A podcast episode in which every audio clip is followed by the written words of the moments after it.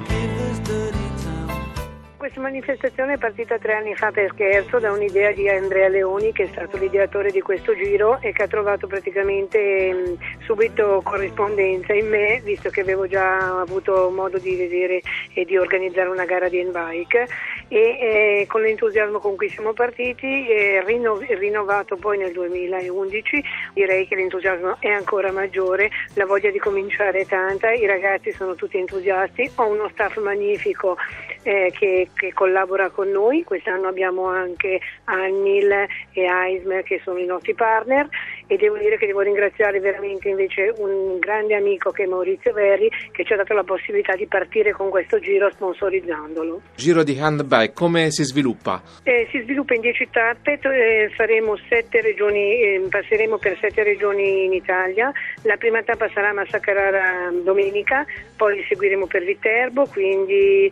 eh, ritorneremo eh, poi in Lombardia, poi nel Veneto, andremo in Piemonte e quindi la finale sarà sul Mona il 23 di settembre. Eh, la, la prima tappa sarà a cronometro ed è l'unica del Giro d'Italia a cronometro e parteciperanno praticamente nove categorie di atleti a seconda della loro disabilità e per quanto riguarda le manifestazioni normali diciamo che c'è un circuito che più o meno va dai 3 km in su e dove i ragazzi corrono per un'ora più un giro. Nelle altre tappe? Nelle altre tappe sarà così, è solo la cronometro che avrà un percorso di 18 km di 9 km. Parteciperà pure Alex Zanardi. Sì, la nazionale sicuramente domenica ci sarà tutta, ci sarà anche la, pre- la partecipazione di Zanardi che è, è venuto anche alla presentazione, quindi ha animato un po' tutto quanto. Tutti i ragazzi sono molto contenti di averlo con loro. È una manifestazione che va al di là del puro spirito agonistico.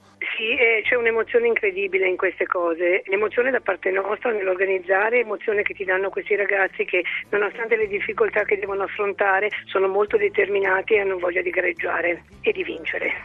Lo sport come aggregazione sociale. Sì, lo sport come aggregazione sociale perché questo veramente deve portare, tutti quanti non conoscono ancora queste persone che hanno delle disabilità, ma eh, sono disabilità che mh, come ho detto affrontano in maniera incredibile e insegnano a noi come fare. E in futuro? In futuro, in futuro ci vorranno ancora tante tappe, forse di più di dieci.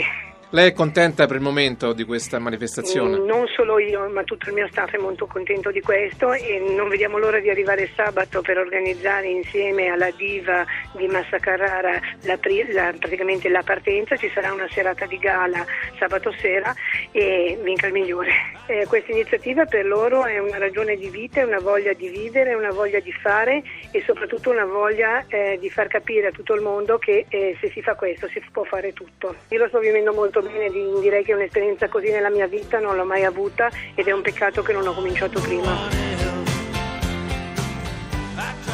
Con il Giro d'Italia in bike finisce un altro viaggio nei territori di Sportlandia. Ringrazio Antonio Doddi per l'organizzazione, Mauro Marcelli per la collaborazione e Paolo Ranaldi per l'assistenza tecnica. Vi ricordiamo che la trasmissione è scaricabile in podcast dal sito radio1sport.rai.it e che potete scriverci all'indirizzo sportlandia.rai.it e vi do appuntamento alla prossima settimana per nuove suggestioni e nuove storie da raccontare.